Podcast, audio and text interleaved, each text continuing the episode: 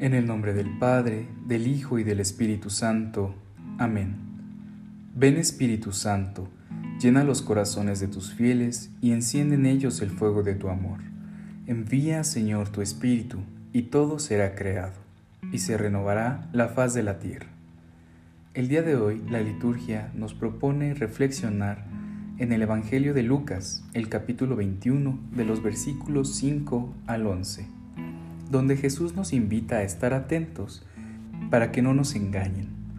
Se trata de un verbo típico de la terminología apocalíptica. Son muchos, en efecto, los que hablarán en nombre de Jesús, pero lo harán en falso. Por eso las guerras y revoluciones no deberán asustar a los discípulos. Lucas escribe en una época en la que el retraso de la parucía supone ya un problema para la comunidad que padece persecuciones y desgracias, pero no sabe cuándo vendrá el fin. De ahí que sea necesario reforzar la paciencia y la esperanza y tranquilizar respecto al cumplimiento del futuro. Debemos de estar atentos para la venida de nuestro Señor. Debemos de ser pacientes, debemos de tener mucha fe.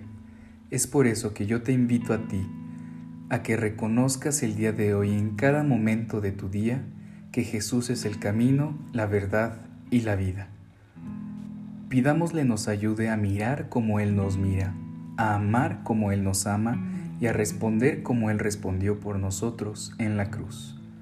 Soy José Arturo Galván Argote, seminarista del primer grado de configuración con Cristo Buen Pastor. Saludo a nuestros familiares y amigos y bienhechores. Que Dios nos siga bendiciendo.